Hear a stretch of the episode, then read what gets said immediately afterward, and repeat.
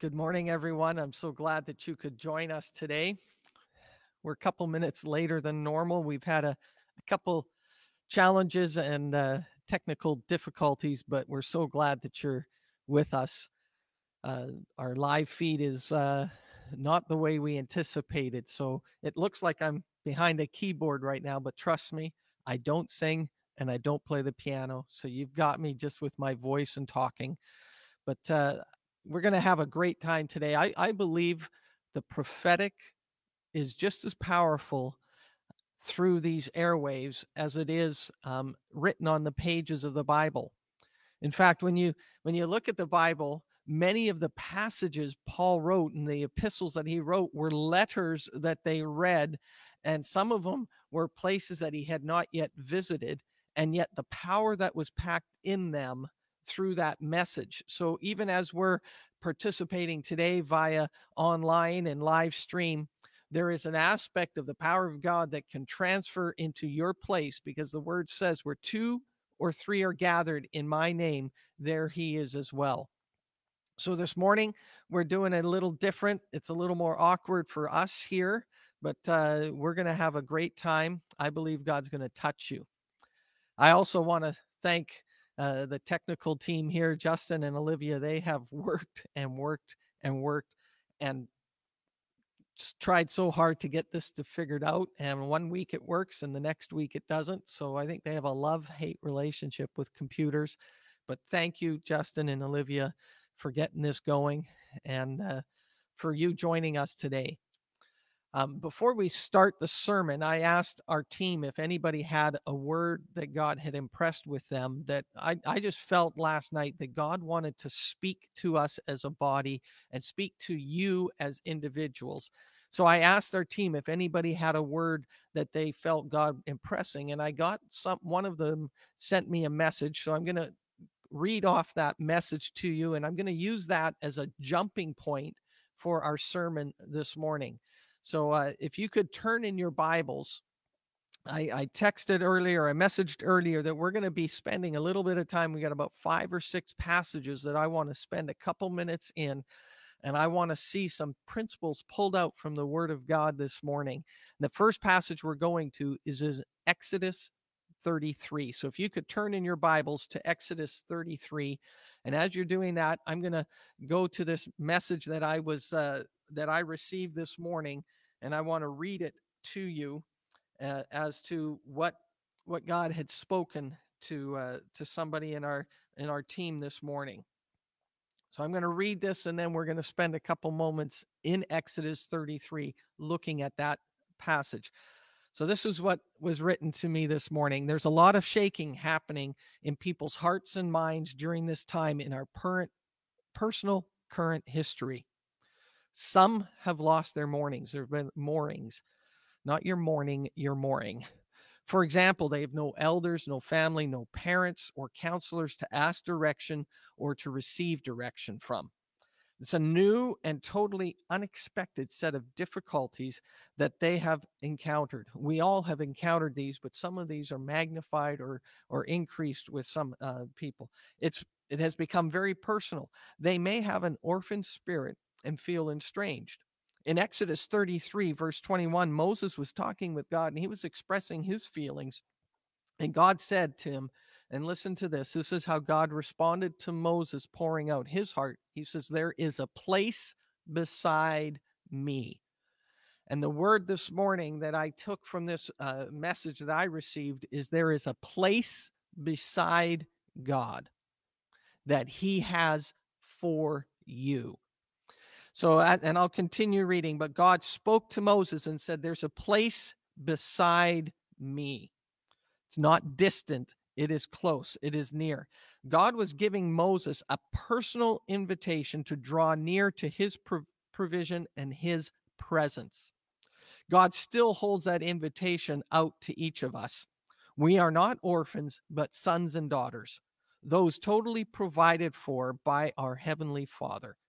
And then if you continue reading that passage in Exodus 33, which we will, it finishes by God saying, there is a place by me, and thou shalt stand upon a rock. Stability consistency, certainty. So I want to encourage you today that there is a place beside God that he has for you. And that place is his goodness, his power, his presence. Now, I want to go back to that passage in Exodus 33, because I went to it as I received that message, and I saw a few things that I'd like to use in that passage to build on that. It starts with Moses having this conversation, and he's actually praying or interceding to God for the people or the nation of Israel. He is interceding not just for himself, but for those around him that trust God, that know God, and yet some of them are stumbling. But he's getting ready. He's taken them out of Israel, out of Egypt, and he's getting ready to take them into the promised land. And in verse 14, God says to Moses, he says, listen, my presence shall go with you and I'll give you rest. And Moses responds and he says, if your presence does not go with us, then do not lead us up from here. You and I are people of his presence. His presence is with us and it never leaves us. In the New Testament, when Jesus came and he fulfilled these words, his presence now is with us always and all the time. And Moses is saying, listen, we're not leaving this place if you're not with us. We need your presence. And as a body, as Solid Rock, as a church, as a corporate body, we are people of his presence. And individually, you and I carry his presence everywhere we go. So in the context that I received and I shared that message from, that context was where Moses was talking to him and interceding on behalf of the children of Israel. God is speaking to him and it says, listen, with this, all this, I'm going to go with you and I'm going to be with you. My presence will be with you. And they continue it. And this is what Moses says. For how then can it be known that I've found favor in your sight? He's still talking to God saying, listen, we need your presence. We need you. He says, and how will we know if we found favor in your sight, if I have and if your people have? Is it not by your going with us? Listen, you and I have a distinguishing aspect as believers that God is with us.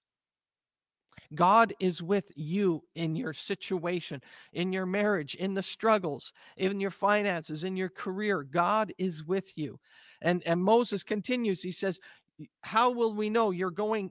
It's going to be known that you are with us and your people, that we are distinguished from all other people upon the face of the earth. So I want to encourage you that God is with you and he has a place beside him.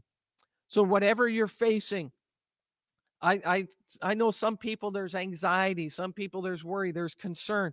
I want to encourage you to cast those cares on Jesus, put them on him, because he is with you and he is for you and he has a place beside himself for you.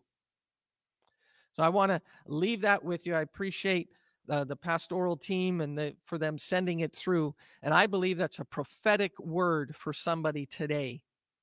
Somebody listening has been struggling, challenging, has lost sleep.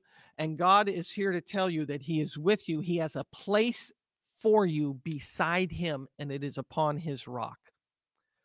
And this whole conversation is in the backdrop of Moses interceding for the people of Israel.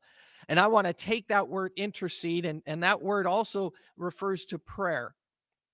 I want to spend the rest of this time this morning talking about prayer.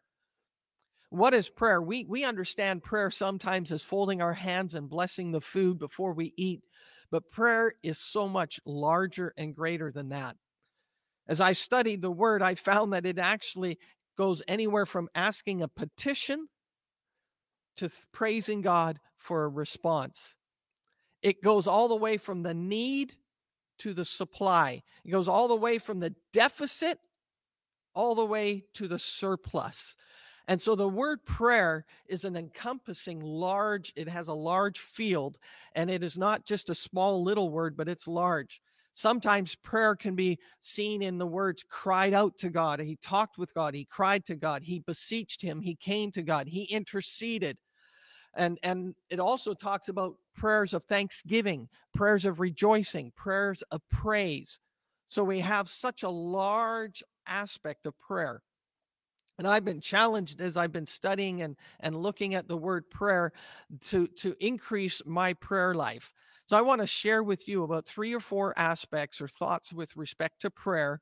And I'm hoping that you'll take notes, that you'll go back to these, that you'll look at these, because these will help you. And I believe it will, your prayer life will grow and increase. First thing I want you to see is out of this passage is in Exodus 33, that prayer is an open dialogue. It's not a monologue. It's not just me dumping on God, and it's not just God putting on us. It's a conversation. It's a dialogue.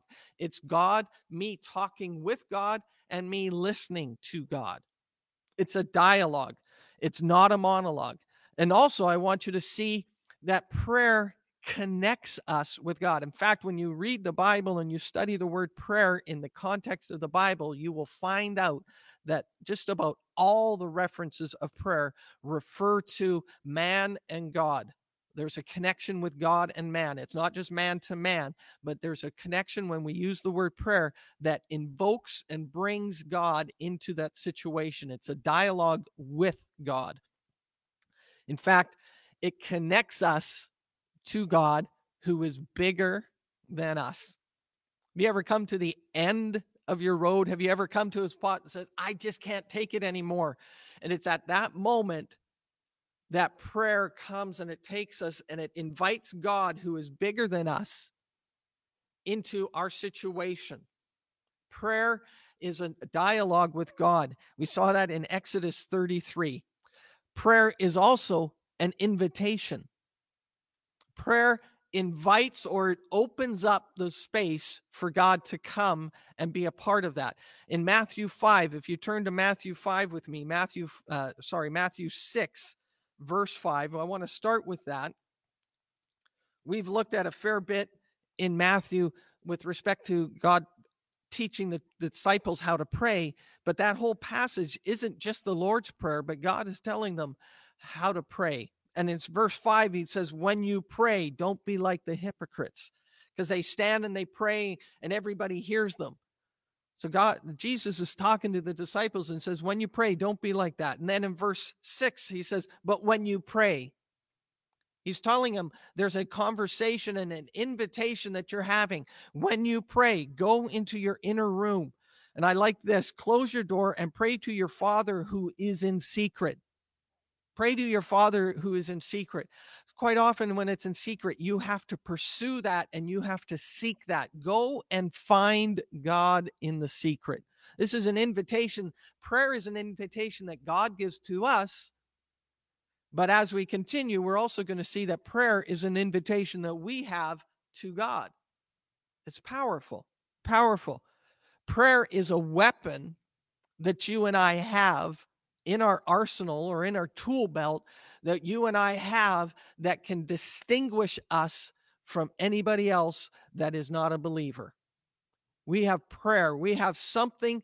It is alive and it is well. It is not a dead act. It is a live act. We pray to a God who is living. And in Matthew, it continues in verse 7. He says, and when you pray, don't do meaningless repetitions as the Gentiles do, for they suppose that their God's going to hear them if they use a lot of words. But he says in verse 8, he says, but your Father knows what you have need of before you ask. So it's not always about giving him the need. He knows what you have need of before you ask. But prayer is inviting God into your situation. And then he goes into the Lord's Prayer. In verse 9, he says, our Father who art in heaven, hallowed be thy name. Thy kingdom come, thy will be done. Listen to this. On earth, we're inviting God's will and his kingdom to come and be on earth. What we're doing is we're inviting God in our prayer, inviting him, heaven. What is in heaven, we want that to be on earth. He says, on earth as it is in heaven. It is the preface of the prayer is an invitation for God to come and to impose his standards, his will, his kingdom, his rule in our life. So prayer is a dialogue and it's an invitation. It is an invitation where we say, God, I need you in this situation because I cannot handle this. I can't handle it. I can't figure my way out of this. I am stuck. I am perplexed. I am confused. God, I need you to come and speak life into this situation. And what we're doing, and when we pray, we are inviting him. We are inviting the King of Kings. We are inviting the Creator of all to come into our situation. That's powerful. That's amazing. So it's an invitation. We invite God first. And what is amazing about this is it's not about all our needs. He says in verse 8, God already knows our needs ahead of that. But then he says, listen, you invite him into your world. He says, and then you say, give us this day our daily bread. God is not ignorant of our needs. But what it is it's placing God first. A couple weeks ago, I preached on seek ye first the kingdom of God. It's a powerful aspect of priority and placement of where God is in our life. And prayer places him first. Prayer also is an exchange. Prayer is an exchange. If you can turn in your Bibles to Philippians 4, verses 6-8. As a kid, we would do sword drills, and I would love sword drills. And one of my challenges was I always wanted to win the sword drill. So they'd say Philippians 4, 6-8, and you'd put your hand up, and then it would like go. So I found it. I'm quick. I like reading the word of God. I love sword drills. But Philippians 4, verses 6-8, we're talking about prayer. This is an exchange. Listen to this. Paul is writing to them. And Philippians is a book about rejoicing in the trial. Rejoicing in the tribulation. It's about rejoicing in prison. And Paul's writing to the people and he says, listen, rejoice in the Lord always. Again, I'm going to say rejoice. Let your gentle spirit be known to all the men. The Lord is near. He says, be anxious for nothing. Paul is writing, be anxious for nothing, but in everything by prayer and supplication with thanksgiving. Let your requests be known to God. And what we're doing is we're taking our anxiety, we're taking our uncertainty, we're taking our sentences that aren't finishing, we're taking our things that aren't adding up, those equations that don't add up, we're taking those places that we're going to walk in that we don't know what to do. The end of the month with all these things happening and we don't know what to do, we're taking all those things. And we're taking them and we're saying, you know what? In everything, I'm going to have thanksgiving. I'm not going to be anxious about those things, but instead I'm going to come with thanksgiving. It exchanges our anxiety for thanksgiving. That's challenging. And he says, it's not that you're ignorant. He says, but by prayer and supplication, make your requests known. In other words, come and exchange that anxiety for thanksgiving. Thank you, God, for the situation I'm in. Thank you, God, that you are the one who supplies. Thank you, God, that you're going to be the one who carries me and lifts me and pulls me ahead. Thank you, God, that you are the one who walks with me in this fire. Thank you, God, that you are with me to give me wisdom and in dealing with my relationships. Thank you, God, that I don't know what to do, but you're the one who's going to give me wisdom. And what you do is you take those anxious thoughts and you change them and exchange them for prayer and supplication with rejoicing and thanksgiving. He says, and then in verse 7, it says, and the peace of God, which surpasses all comprehension or understanding, will guard your hearts and your minds. And what happens is when we take that anxiety and instead of fretting, and what I have found with anxiety is quite often I try to figure it all out. Instead, I take that thing, that confusion, what I don't know, that anxiety, I let it go, and I come in with thanksgiving and prayer of thanksgiving and rejoicing. And it says that the God comes and the peace of God exchanges for the anxiety of man. So when we pray, what we do is we enter into an exchange, and we are exchanging our anxiety for his peace. Right now, I'm asking God, to touch you and give you peace. Just close your eyes for a moment. Close your eyes for a moment and think about something that is causing you a little bit of anxiety. Is there anything that causes you a little bit of unrest? Is there anything causing you a little bit of angst? Right now, just come before God and say, instead of focusing on that, thank him for his goodness. Thank him for his peace. Thank him for his provision. Thank him for his wisdom. And now allow the peace of God to just flood your soul right now. I believe he's doing that right now. Prayer is an exchange. There's another passage where it says, cast all your cares on him. And that word cast actually means to hurl or throw, not just to say, here you go. But it's like, I've had enough, and just chuck it, throw it, hurl it on him. So I want to encourage you, prayer is an exchange. It's dialogue. It's an invitation. It's an exchange. And the last passage I want to read to you is out of James. James chapter 5, where we are being admonished on how to live one with another. And James is in here, and wouldn't you know it, I've gone to 1st, 2nd, 3rd John, and it's right after Hebrews.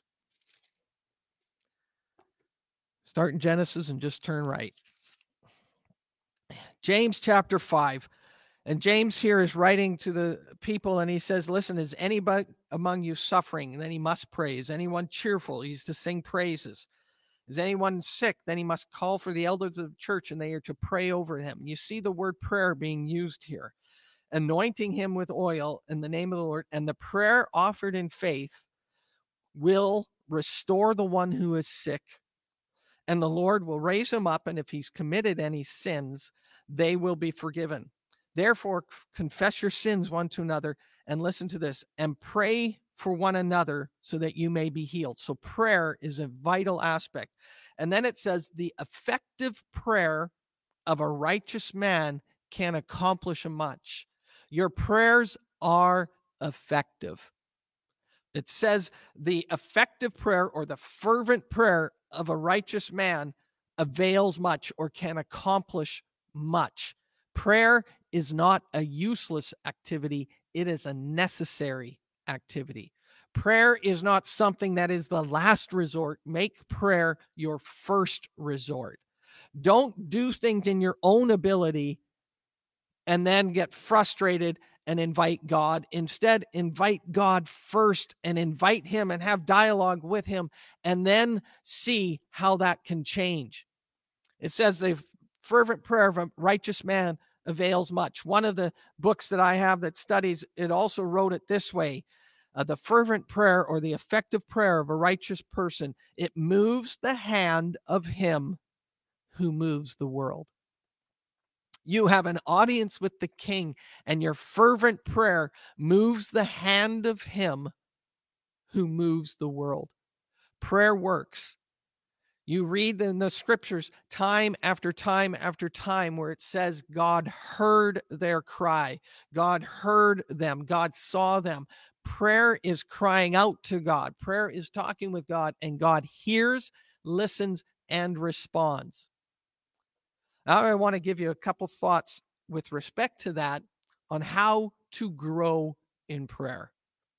How can you grow in prayer? First of all, for anything to grow, something else has to go. Something has to leave or go out of your world in order for something else to grow. So if you want to increase in your grow and grow in your prayer, you have to let something else go. We only have 24 hours a day. Nobody else has more time than the other person. We all have the same amount of time. And if our day is full, we have to examine our day and say, if I want prayer to happen, something has to go. Another thing is, get around someone who prays. If you want to learn how to pray, get around somebody who prays. There's a number of people that I love dearly that are fervent prayer warriors, and I have sat around them and listened to them, how they talk with God and intercede with God. It's powerful. And what I've done is I've learned the language. I've learned how to pray by listening to them. Also, get around the scriptures. Read prayers in the Bible. Jesus prays for you, by the way. Jesus prays for you. The Holy Spirit intercedes for you. We have an advocate in heaven. What's amazing is we think prayer is all about us, but actually God prays, Jesus, God prays for you and I. Get around someone who prays. Practice it. Practice prayer. You say, well, that sounds funny. How do I practice prayer? You practice it by doing it. Making yourself God conscious. I once talked to my pastor and I said, how did you develop this in your life? And he says, and I was talking about a certain discipline. And he says, well, I didn't just automatically happen. He says, I had to train my mind to think in this way. He says, and sometimes I would think in a certain positive manner twice, three times. And then I started to find out that I was thinking positively more. I was thinking good thoughts about people. I was giving people space. I was instead of just being judgmental, I was walking in grace. And as I practiced it and I did it, it became something that became more and more and more a part of my life. So if you want to grow in prayer, practice it, do it, and it will happen. Develop habits around prayer. Develop a routine. Maybe when you're driving your vehicle, get to a stop sign. Take 2 seconds. Take 5 seconds. It's amazing how much we can say in 5 seconds. Take a moment of time and just open up that dialogue and start conversing with God. What I have found is the more I've done it, it becomes natural. I know another individual, he goes to a meeting and every time he gets to the door where he's going into that meeting, he'll grab the door handle. And at that moment, he says, God, be with me.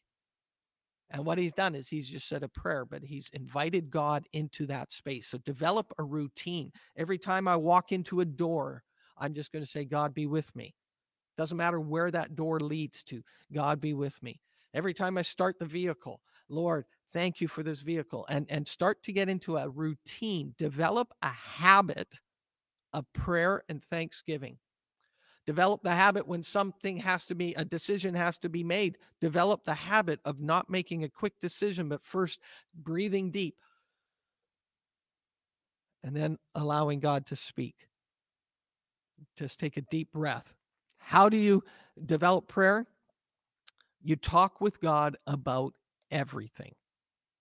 Nothing is too small for God to be aware of. He knows every single hair on your head, so anything else isn't smaller than that. So bring everything to Him. Talk with Him about everything. That's how you develop. That's how you grow. Bring your concerns, bring your joys, bring your victories, bring your struggles, bring your things that concern you, and bring those things that you've had a great time in and that you've succeeded in. Bring the victories. Don't just bring the defeats or the challenges, bring the victories. So I want to encourage you. Prayer is a weapon that you and I have that is powerful, that is strong, and that is something that distinguishes us as believers that we can walk in. And in closing, I'd like to just read a passage for you out of Numbers. I want to just bless you and encourage you today. I just want to close with this prayer over you. The Lord bless you and keep you. The Lord make His face shine on you and be gracious to you. The Lord lift up His countenance on you and give you peace. And when I invoke His name, which I have just done, when I invoke His name, Jesus, Father, Holy Spirit, would you just bless the people today? When I do that, what happens is God says, I will bless them. So God bless you today. Walk in His favor, walk in His goodness, and may you have a prayer life that grows and grows and grows. God bless you. Thanks for joining us today.